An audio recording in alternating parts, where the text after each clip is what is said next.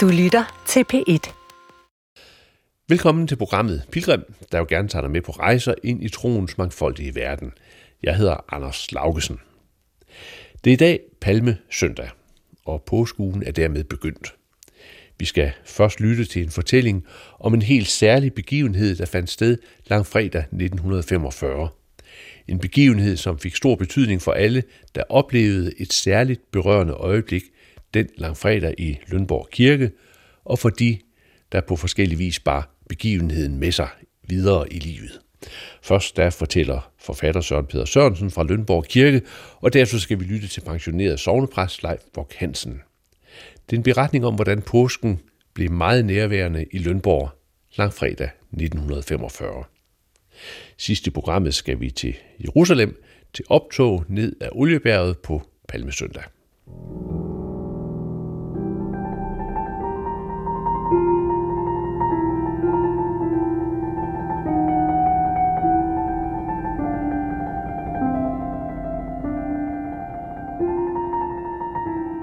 Søren Peter Sørensen, vi står her ved Lønborg Kirke og kigger ud over øh, Skjern Inge. Et fantastisk syn. Og øh, når man står sådan et sted her på en kirkegård, kigger ud over et landskab, der virker næsten uforandret, så er det jo let at lade sig transportere tilbage i tiden, når vi lader os transportere tilbage til 2. verdenskrig, til 1945.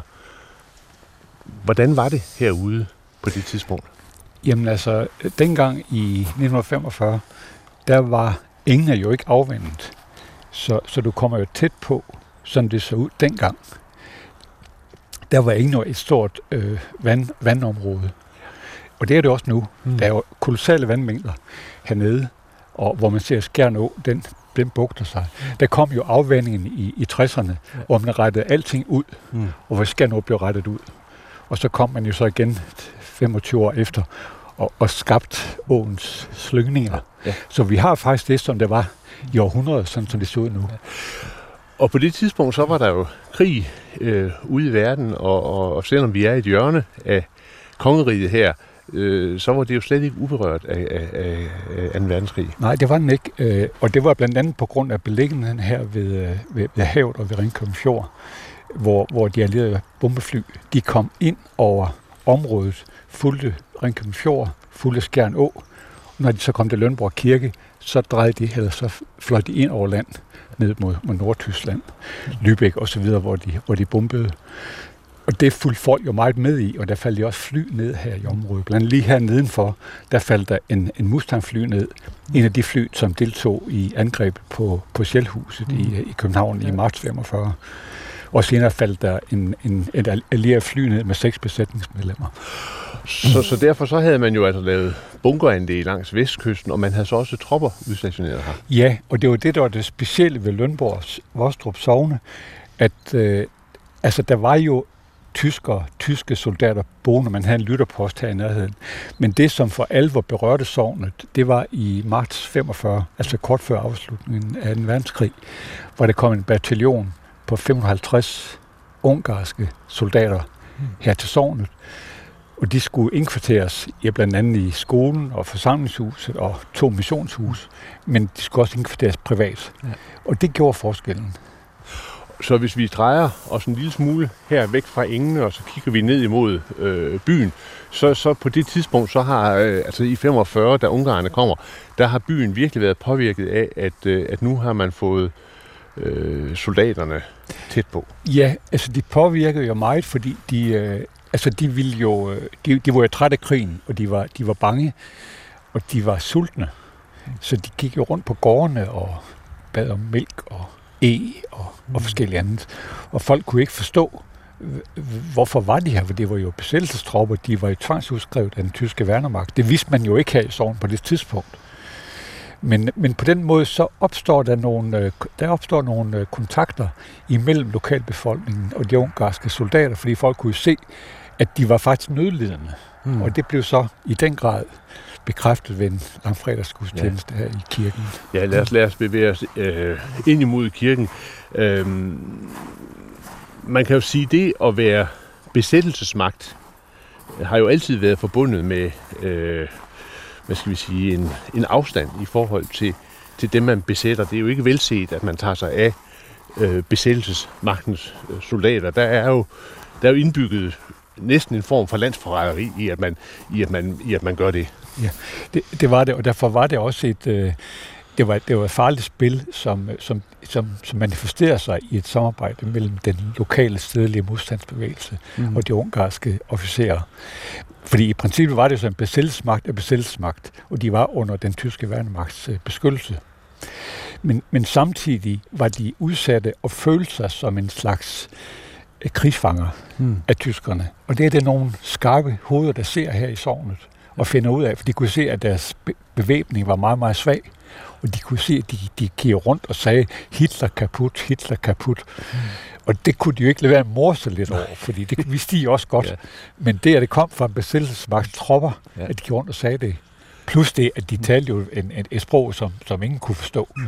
og som jo på en måde også gjorde, at, at man var skeptisk, fordi hvad er de, hvad er de for nogle de her, ja. de her mennesker? Ikke? Ja, det har man vidst noget som om. Hvordan opstod øh, kontakten til modstandsbevægelsen? Jamen, øh, det, er en lang, det er en lang historie, men, men en kort og lang det er, at de her 550 mand, da de kommer til sovnet, der skal de indkvarteres. Mm. Og min, øh, min, øh, min øh, bedstefar, altså min morfar, var sovnrådsformand, og skulle ligesom have ansvaret for den indkvartering. Og det var, var han ikke, det kunne han ikke. Eller han overlød opgaven til sovnepræsten, mm. Anders Borg Hansen.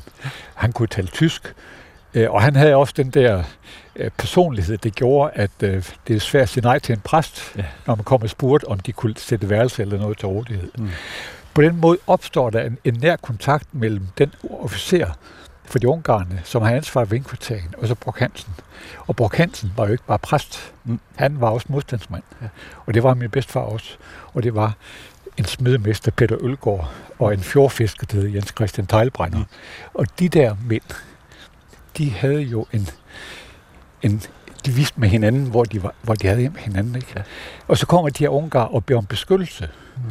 Og der sker så noget, hvor, hvor ja. ja, der sker noget mærkeligt noget, der sker noget mærkeligt noget, ja. ja. Nu øh, bevæger vi os ind i, øh, i kirken, øh, og som øh, så mange andre steder i, i Danmark, så når man går ind i, i de her fantastiske middelalderkirker, der ligger, så venter der sig jo en et en, ja, sådan set en, en åbenbaring, fordi her kommer vi jo ind i et kirkerum, der har stået, øh, jeg må sige, der står uforandret, men det, det, det, det, det ligner jo sig selv, øh, og er rigt udsmykket med kalkmalerier og, og så videre. Ja, jamen det er en, øh, en, en meget smuk, en meget smuk kirke. En, altså, synes, der er en intim atmosfære henne, mm. og fordi den, den, der kan være højt svær. Ja. 150 mennesker, men der kan være flere, hvis man propper. Altså det, det som jo sker i forbindelse med langfredagsgudstjenesten, det er, 1945. I 19, altså den 30. marts 1945, der sker det, at øh, officererne, eller rettere sagt øh, kaptajnen, den øverste kommanderende for tropperne, beder Villagi, ham som havde været med til at sørge for indkvarteringen, om, om han dog ikke kunne få arrangeret en, øh, en gudstjeneste for soldaterne, fordi de var mentalt nedbrudte. Mm. De var triste, de var ulykkelige, og de længtes hjem. Altså, de havde brug for pastoral omsorg. Ja. Og det var Borg Hansen ikke glad for den henvendelse, fordi et, det var, at man lånte kirken til besættelsesmagten. Mm. Noget andet var, at de bad ham sørge for øh, holdgudstjeneste. Så, så det var ikke noget, at de selv kom med deres egen præst? Nej, og det kunne de godt have gjort, fordi de havde deres feltpræst. Mm. Han var sådan nede i, i Ordrup. Men af en eller anden grund, så, så ville de gerne have Borg Hansen til at gøre det. Mm. Og Borg Hansen, han spørger min bedstefar, han spørger provsten i Tarm, øh, Gadegård, hvad han dog skulle stille op. Og så melder han tilbage til en ungarsk officer, at de kan komme til en påskegudstjeneste langfredag. Ja. Øh, og det var jo nok sådan... Borg Hansen havde selv sagt, at han, han var ikke stolt ved situationen. Fordi han, han var bange for, hvad den lokale menighed skulle, skulle sige til det ja. her. Ja. Så han gør det, at han under langfredagsgudstjenesten den 30. marts holder den ordinære gudstjeneste. Langfredag, hvor der var ingen lys tændt eller noget. Det er en, sørg, en sørgegudstjeneste så siger han til den lokale menighed, at øh, nu vil han holde en gudstjeneste for de ungarske soldater. Mm. Det var frivilligt, og man blive, man kunne bare gå. Mm. Alle bliver siddende. Mm. Og imens der, mens øh, organisten, som er første lærer ved Vostrup skole, han gør klar til at spille, mm. så bliver døren sparket ind, og der kommer en ungarsk soldat ind, og så mylder de ind. Ja. Jeg ved ikke, om de er, hvor mange de har været, men der har været rigtig mange. Og de kommer ind, og de kigger efter Jomfru Maria, men de har jo ikke været i en protestantisk kirke før, finder, ser krucifixet der herop og gør korsets tegn og tager hurerne af. Men hvor skal de sidde? Fordi menigheden fylder alle pladserne op. Ja. Der sker så det underlige, at den lokale menighed faktisk rejser sig for soldaterne. Mm. Så de kommer ind på bænkene, og så sidder lokale, ja, de sidder sammen, og de sidder her på udtræksbænkene, og de står i midtergangen. Mm. Det er propfyldt. Ja. Borg Hansen er bange for, at der også er tyske officerer imellem, som vil angive ham. Ja. Øh, så han, øh, han gør det, at han holder en prædiken, eller læser en prædiken op, øh, som Martin Luther har skrevet, en langfredagsprædiken, mm. og så læser han den op, mens Soltan Vilagi oversætter til ungarsk. Altså han læser op på tysk og oversætter ja. til ungarsk. Og det er måske en lidt, lang, lidt langskæt øh, prædiken, hvor folk de sidder og bliver med lidt, lidt søvnige. Lidt, det er luften er tung herinde, ikke? Ja. Det, kan, det kan ikke være andet. Og så, øh, så gør han så det, at han efter den prædiken, så lægger han, de står, de står her i korbuen, Villagi og Borg Hansen, ja. og så efter prædiken lægger han jo mærke til, at han, han er meget altså, impulsivt menneske også. Mm. Så gør han så det, at han henvender sig direkte til soldaterne og sætter ord på deres følelser af ulykke. Fortæller, at deres land er ødelagt, er besat af, af den røde her. Han har ondt af dem. Han, han, han, han, han lider med dem i forhold til deres familier derhjemme, og deres børn og deres koner osv. Hvad, hvad sker der så, da øh, Borg Hansen, han står der og kigger på soldaterne og, og ligesom henvender sig direkte til dem, og vi er jo på langfredag, hvor Jesus hænger på, på korset øh, som baggrund. Jamen, der, der sker det, og vi har blandt andet fra en, en, en dagbogsoptegnelse fra en ung soldat, der siger, at øh, han, han bliver dybt berørt, og han oplever, at danskerne er øh, venner med, med ungarerne. Mm. Ja. Øh, men der sker også nogle, nogle voldsomme følelsesmæssige reaktioner, fordi de har været under hvad skal man sige, flugtlignende forhold siden november 44. Mm. Og så er der en, der sætter ord på deres følelser, så de faktisk, af dem bryder sammen mm. og, og begynder åbenlyst at græde. Ja. Og det berører selvfølgelig den lokale menighed dybt. Mm. Øh, og der ifølge Village, som var, som var oversætteren, siger, at folk de rejser sig op, mm. Gav hinanden hånd, måske at de også omfavnet hinanden, og siger Village, der, op, der udlød venskabsytringer i kirken. Mm.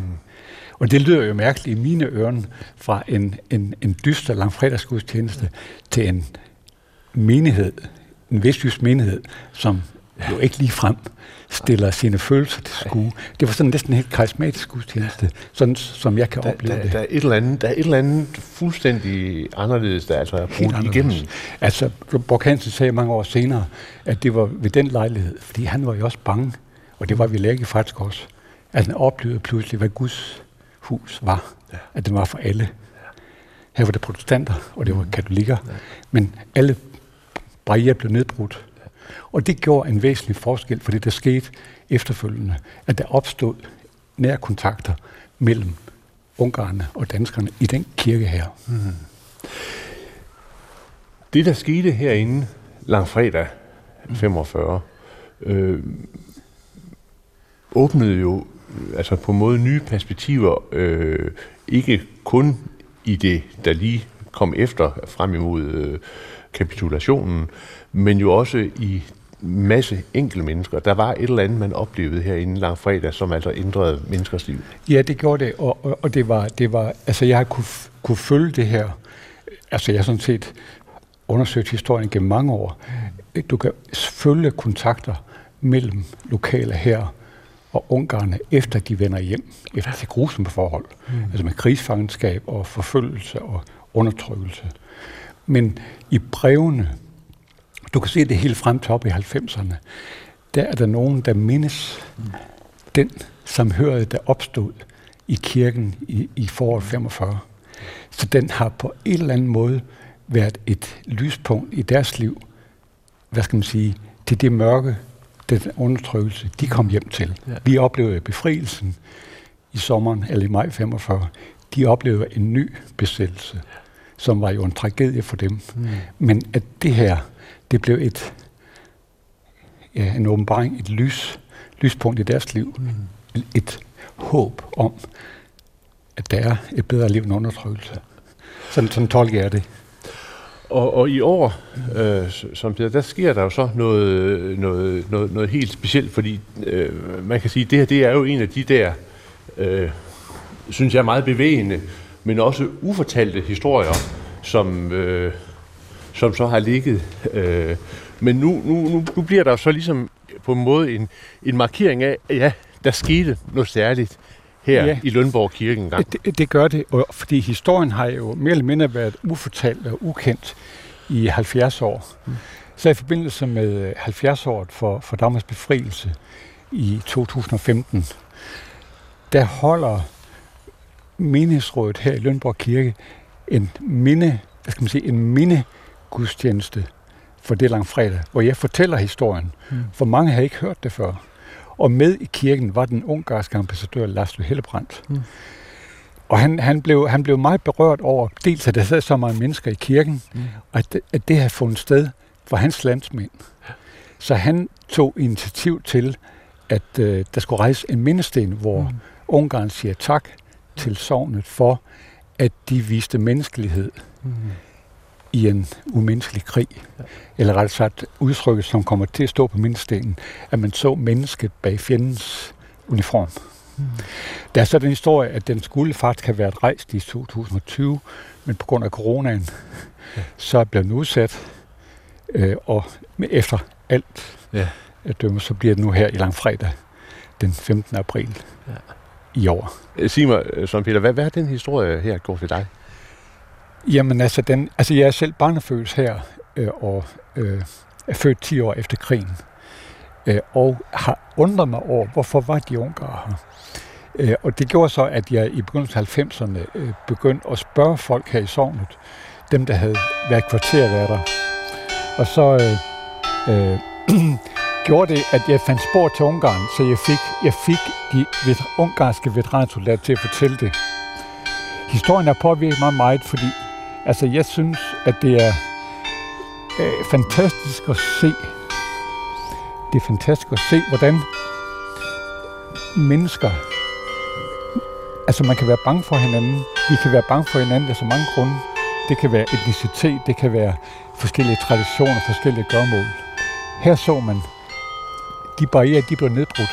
Og de havde grund til at være bange for hinanden. På trods af sprog og forskellige religioner, protestanter og katolikker, det var meget forskelligt dengang, ikke? Opfatter man det som. Der sker noget, de barriere bliver nedbrudt. Hmm. Så det, at vi tager se hinanden som mennesker, altså den historie, som jeg har lært mig i dag. Og nu kan vi så høre klokkespillet, der spiller mit hjerte altid vanker i Jesu føderum. Og, og, og, og der kan man jo sige, øh, at, at sådan en historie som den, du fortæller, er jo en, øh, altså en, en levende fortælling om, hvordan, hvordan det der Jesu føderum, der føder noget, der, der, der, der ændrer perspektivet på tilværelsen, det øh, lever øh, igennem historien og blandt mennesker. Ja, det gør den. Det gør den. Øh, jamen altså, jeg kan ikke, synes ikke, jeg kan komme der nærmere det med, at man, man havde en fælles Gud, og at katolikkerne, de unge soldater, var jo meget bevidst om påsken, om hmm. påskens budskab. Øh, det var så en anden gudstjeneste, end de var vant til. Hmm. Men bag det hele, der opstår ja, en guddommelighed næsten.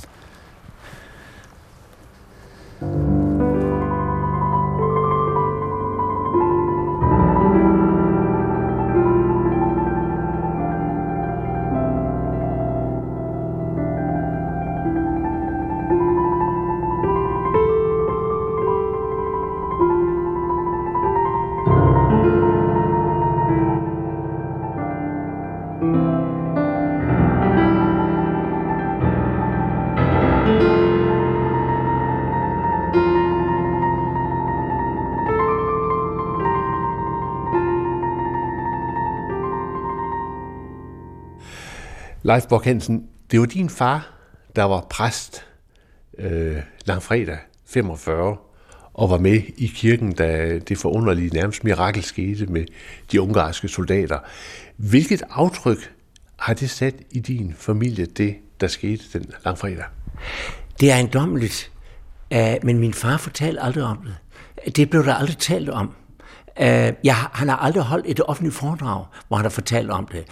Far var jo præst i Lønborg, øh, og kommer så senere til Lund Kloster, og der har man jo de nationale modsætninger. Men han har aldrig fortalt om det, så alle øh, kunne høre, hvad der var sket. Og efter krigen, øh, der blev han spurgt, for han var jo øh, frihedskæmper og, og meddele til Frihedsrådet.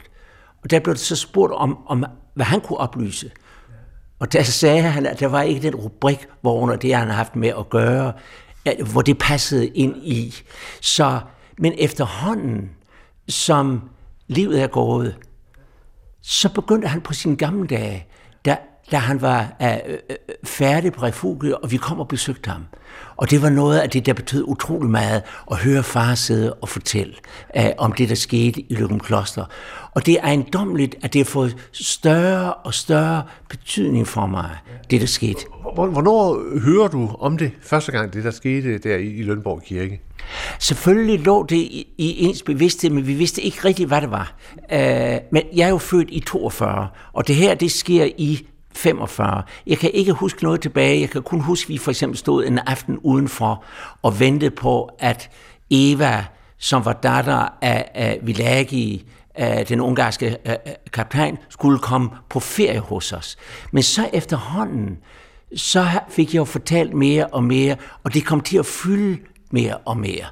Og det, der var jo det spændende, det var hele historien om, hvordan far som en offentlig person dengang i det lille øh, vestjyske sovn fik, øh, fik pålæg om at køre rundt på gårdene og få indkvarteret øh, de ungarske soldater.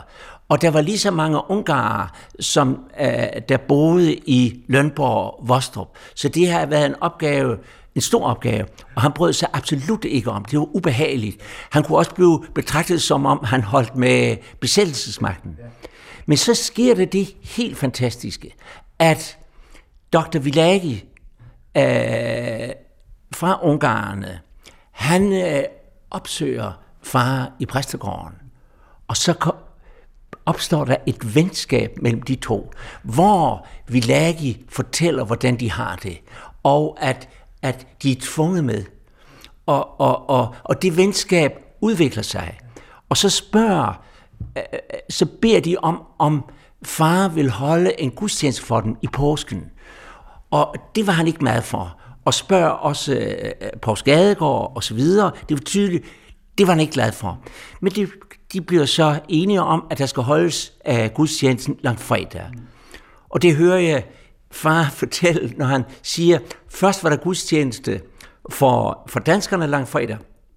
Derefter bliver det givet besked på, at nu der bliver holdt en gudstjeneste for ungarerne. Og at danskerne er velkommen til at forlade kirken, men de blev alle sammen. Og så var det sådan, at under gudstjenesten for danskerne, der sad danskerne ned, og ungarerne stod op, men da så den ungarske gudstjeneste begynder, så siger danskerne, at nu skal ungarerne sætte sig ned, og så stod de selv, af danskerne, i midtergangen. Og det er den gudstjeneste. Øh, og der holder far så en prædiken af Luther, så kan han da i hvert fald ikke blive beskyldt for at være nazist. Og det ligger mange år tilbage. Øh, så den læser han op på tysk til langfredag. En langfredags øh, prædiken. Og så er det det, at Dr. Villagi er et meget stort sproggeni. Og så han oversætter den prædiken, far holder øh, fra tysk til ungarsk, så de forstår, hvad der bliver sagt. Og så fortsætter far med at tale direkte til dem. Og så bryder alle sammen i gråd. At, og, og, hvor meget de savner dem derhjemme, og alt det forfærdelige, de har været igennem. Og, og, og, og der opstår et, et meget inderligt venskab mellem ungarerne og så folk i Lønborg. Ja. Uh, og, og det vil jeg jo altid gerne høre, den historie. Om, om, for det var så stærkt, at det var en lang fredagsgudstjeneste. Så sker det det senere, så sker der det, at de strammer til i forhold til tyskerne. Sådan at øh, tyskerne gør så det, at de vil fjerne øh, ungarnes koner og børn og sende dem til Tyskland for at have magten over Ungarne og over, over soldaterne. Og der er så en, en ting, som står for mig allerstærkest. Så kommer Vilagi ned i præstegården og siger til far, han beder om, at han vil skjule deres koner og børn. Og hvis ikke han vil gøre det, så vil Vilagi gå hjem og skyde konen og datteren Eva og sig selv. Der blev jo far virkelig bange, for nu, nu, nu, nu, nu blev jo konflikten meget let, kunne let bryde ud. Og, og, og så gør han det. Jeg vil lige sige med det samme. De troede ikke, de var heldige. De var bange. Det gik altid igen, når far fortalte, hvor bange de var. Han var bange for, at der skulle tages gisler. Og på det tidspunkt var vi fire børn, siden kom min lillebror Jørgen til. Så han var meget bange. Og så gør han det, at vi ikke køre i en ungarsk militærvogn til Tam, som ligger 5 km fra øh, Lønborg, for at tale med øh, Lars Thomsen, øh, som var sovnrådsformand. Og, og, og, og, og, og, og så og forelægger ham det, der var et, et, et meget nært forhold mellem Lars Thomsen og, og far, de boede nærmest 50-100 meter fra hinanden, der lå gården. Og så, da han så fortalt om, hvilken forfærdelig ting, hvilken knibe han er kommet i, så siger Lars Thomsen noget i retning af, vi må hellere skjule dem, for ellers så kommer vi til at fortryde det resten af vores liv.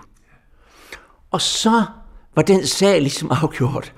Og så tager de hjem og går i gang og finder så, hvor øh, hvor øh, øh, øh, konerne og børnene skal skjules. Men derefterhånden så øh, nærmer vi os jo befrielsen, selvom det øh, presser på og, og trækker op. Øh, og chancen for, at det her kunne gå galt, blev selvfølgelig større og større. Fordi folk blev klar over, at der var ved at ske noget mellem Ungarn i, i Lønborg og så øh, befolkningen. Og far fortalte også, at hans skrivebord blev gennemrodet, Kan jeg huske, han fortalte, og han var meget bange. Og, og der var også, han var indblandet i forskellige ting med flyvere og eng, eng, engelske flyvere og, og dem, der var ombord. Og, og, så de trækker op. Og, og, og, men samtidig sker der så også det, at øh, vi lagde i de der i de der dage, hvor det var højspændt, derfor han lavet den første dansk-ungarske ordbog på 2.000 ord. Og, og det er jo en, en klinodie. Ja. Uh, det er den første ordbog, der er lavet mellem uh, dansk og ungarsk. Det var selvfølgelig meget ulovligt, men det når at blive lavet til befrielsen, uden så at det blev opdaget. Men de trækker op på alle fronter til en konfrontation. Det ekko fra det, der skete der, er du så vokset op med. Og, og, og man kan så sige, Leif Borg du bliver selv teolog, og du bliver præst. Og øh, så pludselig, så er det jo næsten som om, at der er et eller andet i historien, som begynder at gentage sig. Jeg kan godt lide det, det udtryk, du bruger. Et ekko af historien. Et ekko af ens egen familie. For der sker det jo det, at jeg bliver præst i Lyngby, og i 1992, der rykker bosniske flygtninge ind i Lyngby. Og det blev en meget nær kontakt, og det, det ændrede hele min tilværelse med, at de kom. Og, og, og vi lavede meget for at integrere dem i Lyngby, de bosniske flygtninge. Men nu for at springe frem til hovedsagen, så sker der det i efteråret 1998. Der henvender bosniske flygtninge sig til mig og beder om, at jeg kan hjælpe dem. De står til udvisning, og de er bange for at blive sendt tilbage til Østlavonien. De frygter kroaterne, der er ingen beskyttelse. Og, og så gør jeg det, at jeg selvfølgelig sætter mig godt ind i det, men de presser på, og fire uger efter, så siger jeg, du må handle.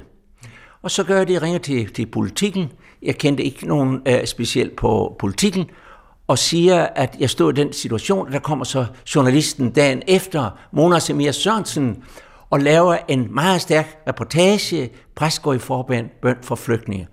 Og så kørte det. Det kørte i alle medier. Det første var så, at jeg prøver at råbe myndighederne op, og der siger så uh, Torkel Simonsen, indrigsminister, noget i retning af, hvad bilder den pres sig ind ude i, ude i Lyngby? Han var på det tidspunkt Torkel Simonsen i Norge, ligesom om, om jeg skulle være klogere end de danske øh, myndigheder. Og der, det kunne jeg kun sige, jeg har ikke sagt, at jeg er klogere, men jeg tror på, hvad de siger, det er sandt.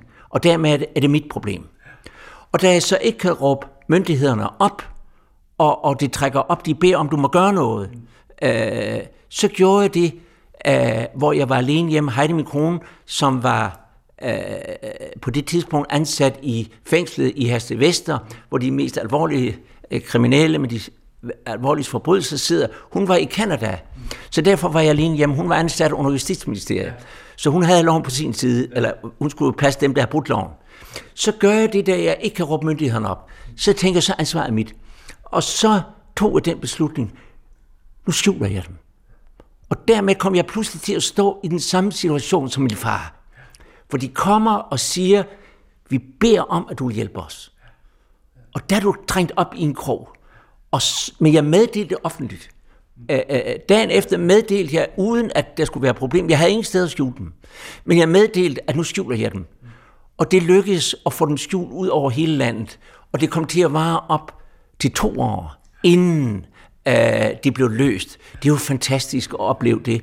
Og de var skjult lige fra, fra Nakskov til Lemvi og fra Ribe, hvor min bror var præst. Han havde nogle boende 13 måneder på sit loft, og så op til uh, egen der op ved Gilleleje. Og det lykkedes, og så må de jo flyttes rundt, og, og, og så begynder retssagen for øh, at køre det igen kort, at Dansk Folkeparti bad om at få mig afskedet. Man kunne ikke have en præst, der brød loven øh, i den danske folkekirke.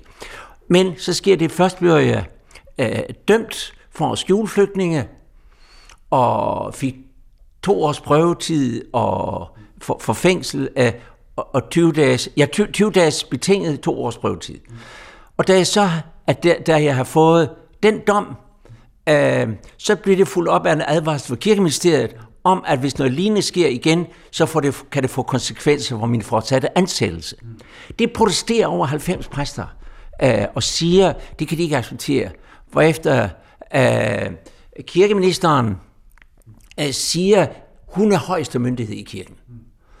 Og så sker det efter så der, at jeg er blevet truet af det, så sender jeg et nyt brev ud 10 dage efter om overlevelseshjælp. Det ryger lige ud i retten i Lyngby, og så er jeg sigtet igen og, og, og, og så begynder der en ny retssag. Og, og, og, og der får jeg så en, en bøde lagt på, det fik jeg allerede først gang lidt mere, af, af, af, igen en bøde. Og, og, og, men der sker det i anden runde, der stemmer dommeren for frifældelse. Mm. Men det gjorde nævningen ikke. Så jeg fik en dom og regnede med, at nu er det slut. Øh, men det blev så anket af statsadvokaten til, øh, til landsretten, og der ender den inden de kom i september 1998, det ender så i slutningen, jeg tror det er den 30. oktober 2000, med at det kom ind i landsretten, øh, hvor man så skærper bøden, og jeg tror også, at det blev til 30 dages betinget. Mm. Men ikke mere, end at jeg kunne fortsætte som præst. Og samme aften sagde både øh, kirkeministeren og Liselotte Rebel, biskoppen i Helsingør, at jeg ikke havde tabt så meget atlelse, at jeg ikke kunne fortsætte. Det var fantastisk.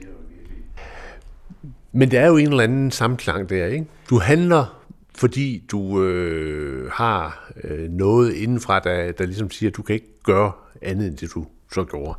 Det er meget øh, stærkt, det du siger, for det er jo det, der sker, at du bliver presset op i en krog, og der ser jeg jo så, som du siger, du har en, et ekko med dig, det er et godt udtryk, fra din familie, at at far består i en situation, hvor du bliver nødt til at handle.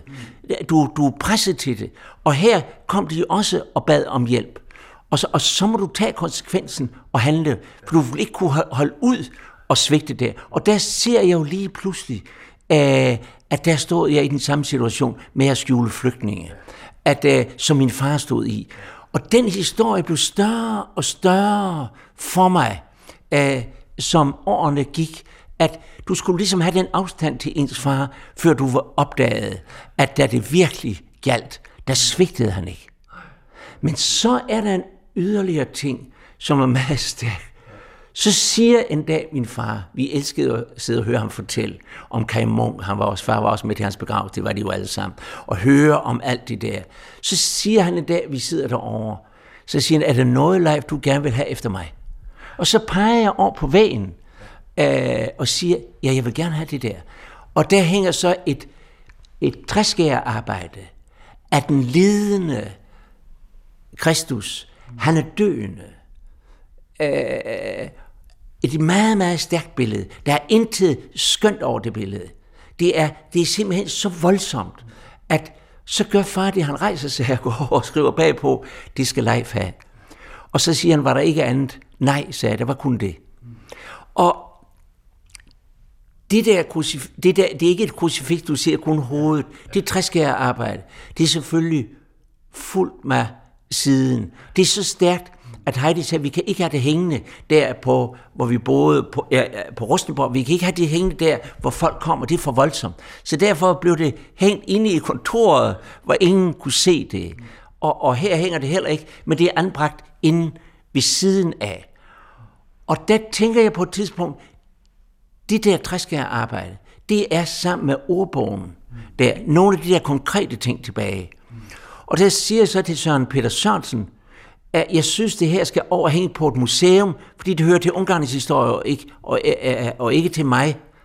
Og så siger Søren Peter Sørensen, det vil jeg spørge om ikke kan blive hængt op i Lønborg Kirke. Og det sker så. Det er jo helt fantastisk. At nu sluttes ringen, at, at det der træskærarbejde, øh, af den lidende øh, Jesus, af den lidende Kristus på korset, det kommer til at hænge i Lønborg Kirke, hvor det hele begyndte. Leif Borg hvordan hænger billedet af den lidende Kristus, altså træskearbejdet, hvordan hænger det sammen med det i din tro, der så altså fik dig til at gå ind i øh, processen med at, at, at skjule flygtninge? Jamen det havde jo det der med, at der, der, der, der, der, der lå jo i det, også det, at, at både med, selvfølgelig med korset, men også det, at der var nogen, der kom og bad far om hjælp, og der kan du ikke snyde i spillet. Og sådan stod jeg jo også, at du blev nødt til at handle. Og, og derfor hænger det jo nøje sammen. Og så er det det i krucifixet, som er det jo selvfølgelig det helt afgørende. I Jesus, hænger på korset. At der er ingen, der lider alene.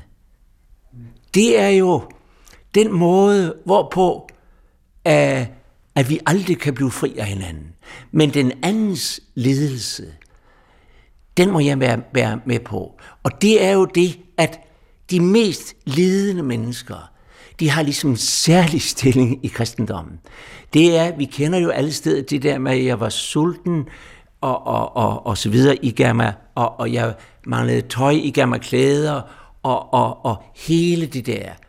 Og så er der nogen, der spørger, vi har da aldrig set, hvor du manglede sådan, eller var uh, i fængsel.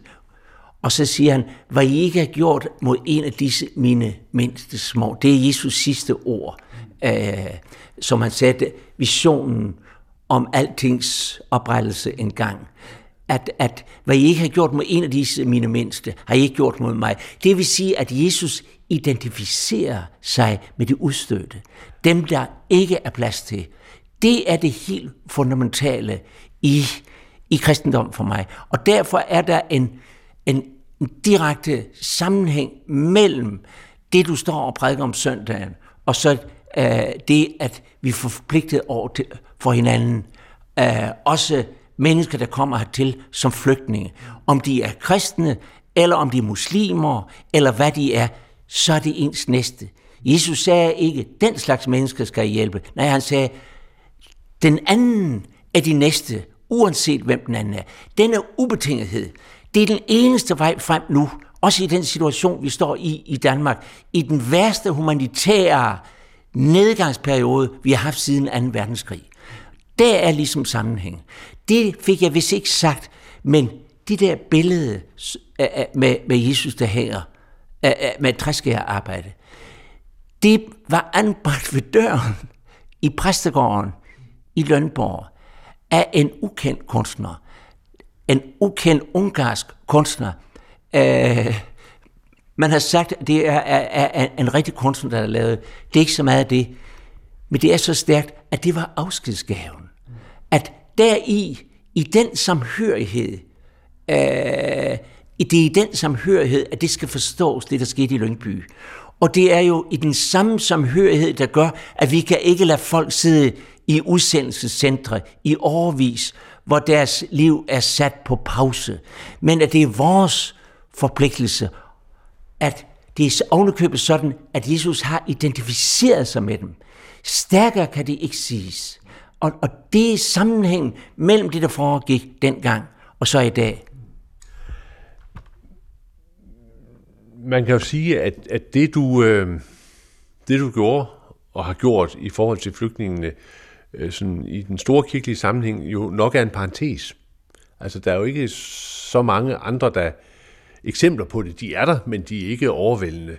Øh, hvad, hvad, hvad har historien fra Lønborg og din egen erfaring i forhold til det, hvad, hvad har det givet dig af, af eftertanke i forhold til, øh, ja, til den folkekirke, vi ser i dag? Allerførst vil jeg sige, at det var andomligt, at lille vestjysk sogn, øh, som Lønborg og Vostrup, det kan man ikke sige er nogle særlige sovne. Men der var altså mennesker, der forstod, at nu skulle det handles. Det vil sige, at de tog det meget alvorligt. Og sådan er det jo altid, at det er en konkret situation. Og om, om, for mig, jeg har jo gerne set, at folkekirken ikke forblev, var, om jeg så må sige, forblevet inde i kirkerne, men var stillet op udenfor. Var gået i gang og sagt, det er vores ansvar. Men jeg kan jo aldrig vente på, at de andre skal komme. Men, men du må selv handle. Men det er den største udfordring til folkekirken siden 2. verdenskrig, at, at, at, at da det virkelig galt, der tag man i folkekirken. Der kunne man gå op i og, og sørge for ens magt. Og er der noget, der er godt i det nationale Danmark, så er det blandingen af det nationale og kristendommen. Det er en redsel. Hvorfor det? Fordi det viser, hvor dybt øh, vi er sunket. At, at fordi vi tager ikke det alvorligt, vi selv står og siger om søndagen. Vi er taget brøden ud af det. Øh, det, er, det er åbenbart kun til, at vi kan komme i kirkerne, og så kan vi sidde der og høre teksterne læst op. Men det betyder ikke noget. Men pludselig kan teksterne blive levende. Det gjorde de for mig øh, nogle år efter. Jeg skulle prædike en fredag, og stå foran alteret, og kunne godt mærke, nu kliver det, nu går det galt. Og jeg kunne mærke, at pludselig blev teksterne så levende, så jeg ikke kunne skubbe dem fra mig. Jeg skulle læse om den lidende herrens tjener fra Esajas. Vi kender alle sammen den meget stærke tekst fra Gamle Testamentet. Og var klar over, nu går det galt. Jeg kommer på prædikestolen og læser beretningen op fra Markus, min Gud, min Gud, hvorfor har du forladt mig? Så tænker jeg, hvis ham, som er der, ham der taler der, hvis han bliver forkastet, så er der ikke mere. Men det der jo er det fantastiske, så er det jo det, at uanset hvad, så forkastede han ikke os. Og, og da jeg så kom på prædikstolen, så kom der en lang pause, og jeg anede ikke, hvordan jeg skulle komme videre. Jeg var totalt for pludselig havde teksten taget magten over mig, og jeg var på den. Jeg kunne intet gøre. Jeg måtte bare afvente. Og da jeg siden mødte en op på gaden, sågar en teologisk professor, han spurgte, om der var nogen, der var syge i familien. Der var ikke nogen, der var syge. Men pludselig var du blevet ramt af det, som du også ellers blev ramt af. Men pludselig tog det hele magten over en. Netop en langfredag. Så langfredag er så vigtig. Det er der, hvor det hele gøres op. At, men man var ikke det forræderiet, der er det sidste. Men jeg synes, en af de stærkeste ting, der står i nyhedsmænd, det er simpelthen taget for Lukas, hvor, han, hvor Jesus siger, hvor de er ved at torturere ham til døde, der siger han, Fader, altså Gud, tilgiv dem, for de ved ikke, hvad de gør, men de fortsat med at torturere ham til døde. Det er, det, at det, det er altid det, der står tilbage som miraklet, at uanset hvad, så gælder det forsoningen. Det gælder samhørigheden med hinanden. Og det håber jeg også, at vi vil forstå i folkekirken, at det drejer sig ikke om ritualer og holde det hele i gang. Det er så vigtigt det der med, at vi tager det alvorligt, vi står og siger. Det er som om, der, jeg tænker tit, når jeg er rundt i kirkerne, det er altid spændende at se i øh, præsternes kirkebøn, Der kan der ske en enkelt gang, der kommer lidt med om flygtninge. Men se om der bliver talt dunder fra prædikestolen, så man forstår, det her det gælder altså liv og død. Og det har vi glemt i folkekirken. Den er larmende tavs hele vejen igen. Måske ikke mindst i toppen.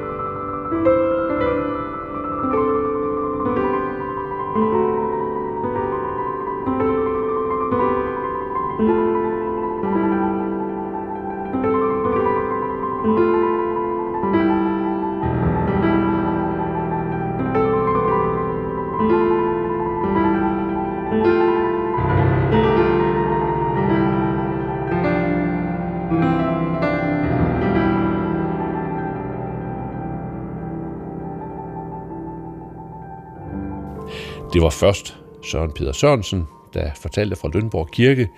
Han har skrevet en bevægende bog om begivenhederne. Den hedder Den skjulte alliance, et vestjysk sovens møde med de ungarske soldater under 2. verdenskrig. Derefter var det den nu pensionerede sovnepræst Leif Bok Hansen, som jeg talte med. Det er palmesøndag, begyndelsen på påskeugen, begyndelsen på de begivenheder, der førte frem til langfredag og i Jerusalem går indtoget på vej til langfredag ikke stille af.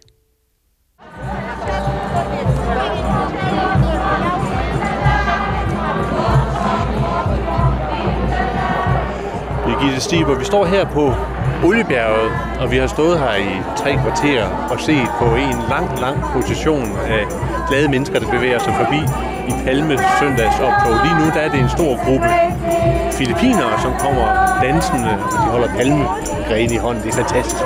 Ja, det er det. De oser af, af liv og glæde. Øh, midt i den her ja, solskins dag. Nu har vi haft regn de sidste par dage, så det er også helt symbolsk, at solen er kommet frem nu. Mm. Ja, ud på alle. Ja.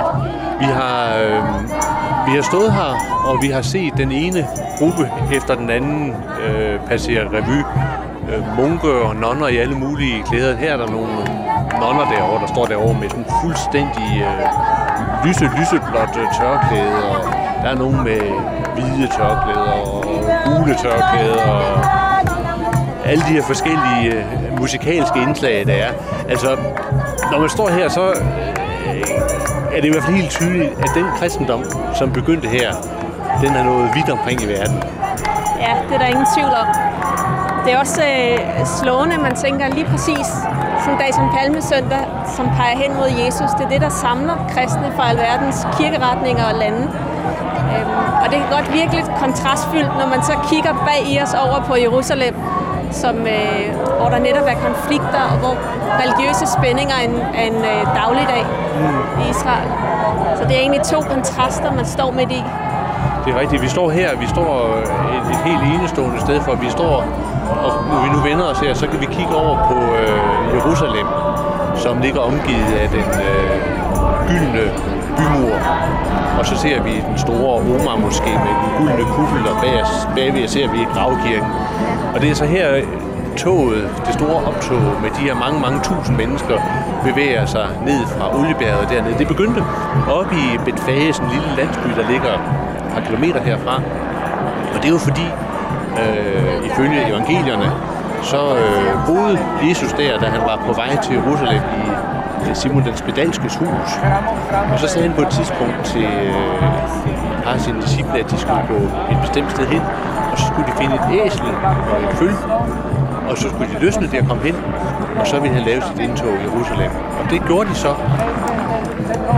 for at gamle testamente profetierne det skulle gå i opfyldelse, at Jesus skulle komme ridende ind som en sagmodig konge på et trældyrs føl. Men altså, Jesus tog så turen fra Betfage og herned af Oliebjerget og, og har med meget, meget stor sandsynlighed gået lige præcis den vej, som øh, optoget bevæger sig i dag. Og imens har folk så hudet og sunget og, og Hosianna og så videre. Og den stemning, den er altså virkelig gentaget her i dag. Ja, det er det helt sikkert. Man kan jo se, at folk har købt simpelthen palmegrene, eller selv øh, plukket dem fra deres øh, træer. Så de kommer og, øh, og har både lange og korte palmegrene. Oliven, olivengrene også, ikke? Små Jo, jo, det er det vel egentlig, ja. Ja, der er også små olivenkviste, ikke? Ja, lige præcis.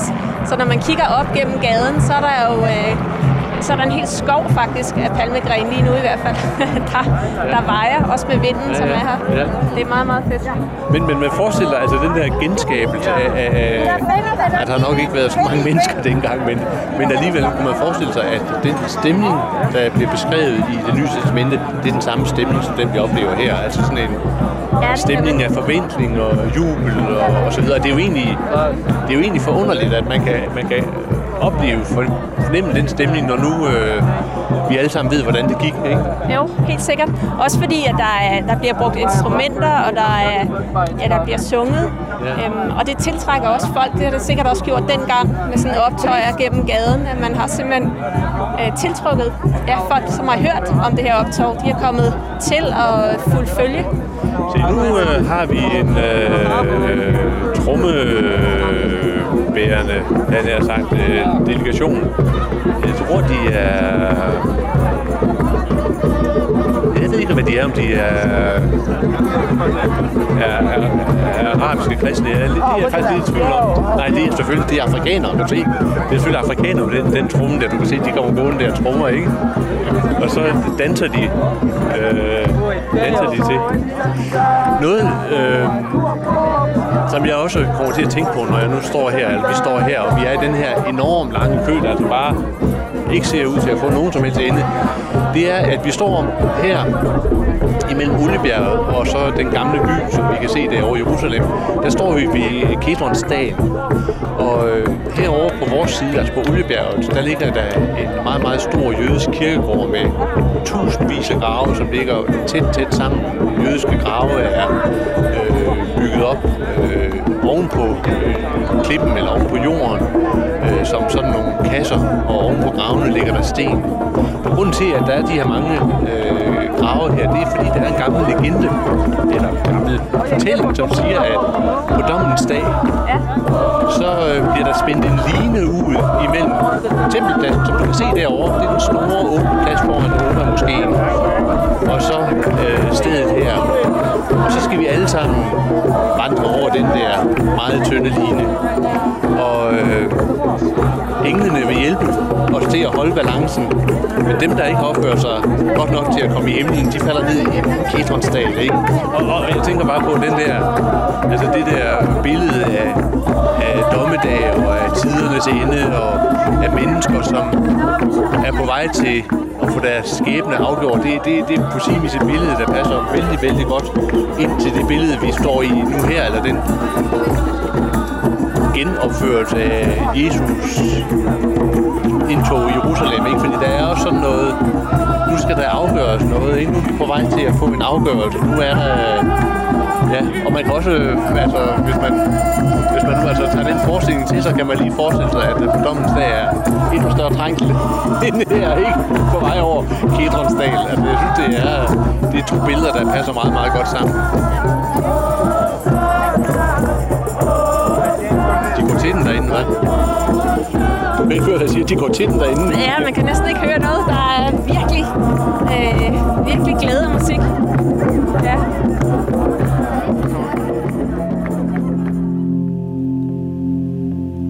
Se, vi går opp til Jerusalem i hellige fastetider og ser hvordan Jesus Guds egen søn i stedet for syndere lider.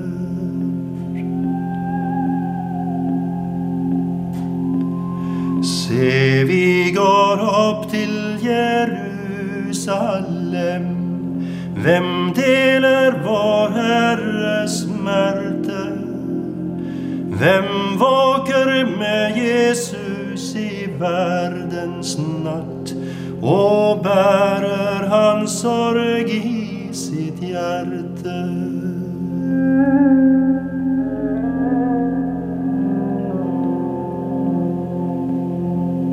Se, vi går opp til Jerusalem,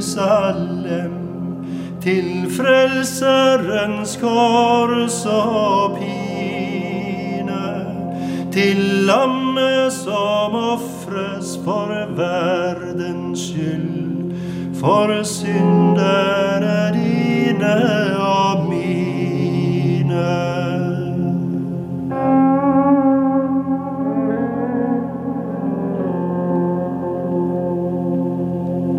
Se, vi går opp til Jerusalem, til byen med For Frelseren sa oss at der han er, skal vi ved hans nåde få være.